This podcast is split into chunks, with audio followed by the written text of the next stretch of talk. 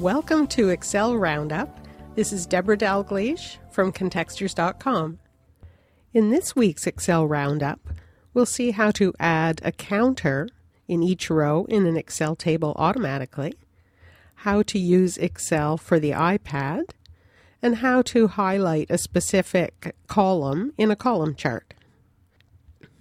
Well, I survived the first week back after the holidays and looking forward to another week of working in Excel. Last week, I wrote a couple of articles. One was how to add a counter in an Excel table so it appears automatically as soon as you add a new row. So instead of typing a 1, I like to have a 1 that I can use in other formulas and summaries. I could just type a 1 in each row, but then I have to remember to do that. So instead of doing that, just type equal 1. And as soon as you do that, Excel sees it as a formula and it fills formulas automatically in a column in an Excel table. So you never have to remember to do that again, but you've got that one there in each row that you can use in formulas and pivot tables.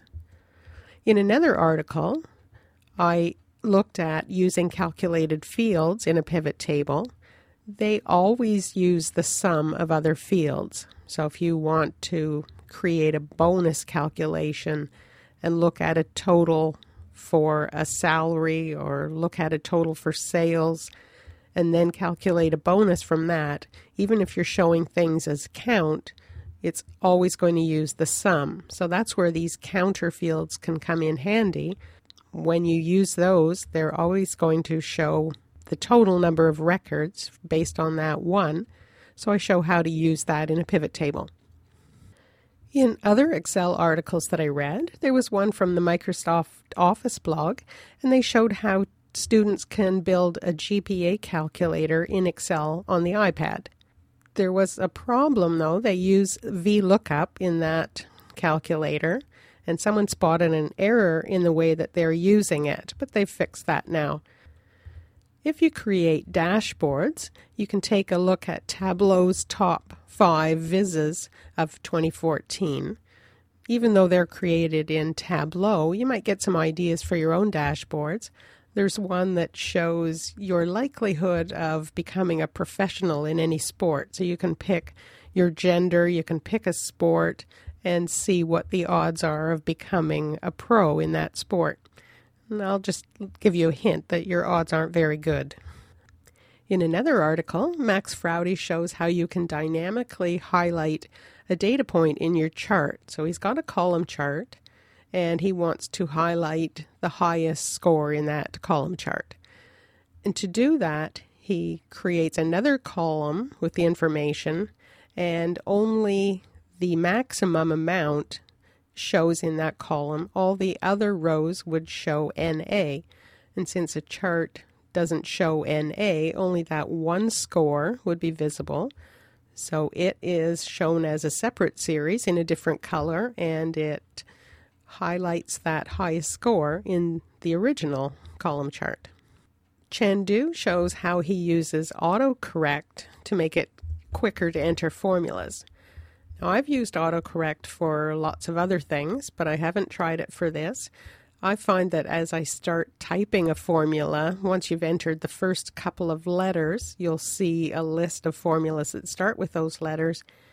And you can press tab or you can use your arrow key to go down and select the formula that you want and then press tab, and that fills it into the cell for you.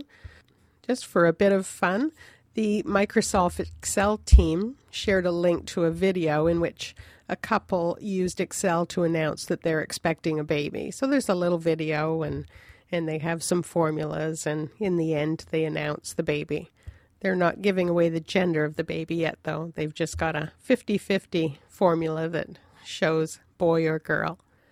Sumit Bansal shared a trick for using a defined name to get a list of file names from a folder. Now, this is using a, a really old function name in Excel, but it's a nice trick to use instead of typing a whole list of file names. And going back to Excel for the iPad again, Stephen Ashby shows how you can create formulas in that version. So if you've downloaded it on your iPad and you want to get started, This is a good way to see the differences between Excel for the iPad and the PC version. There's also a little course on Sparklines that was posted by Microsoft's Office Online team. And it's a little set of videos that shows how to use Sparklines, which are tiny in cell charts that will show a data trend from a series of numbers. Leon Lovett shows us how to stop Excel from formatting hyphenated numbers into a date when you import data. For example, if you've got a list of scores, such as 20 10, 12 6, Excel might try and change all those into dates instead of leaving them as they are.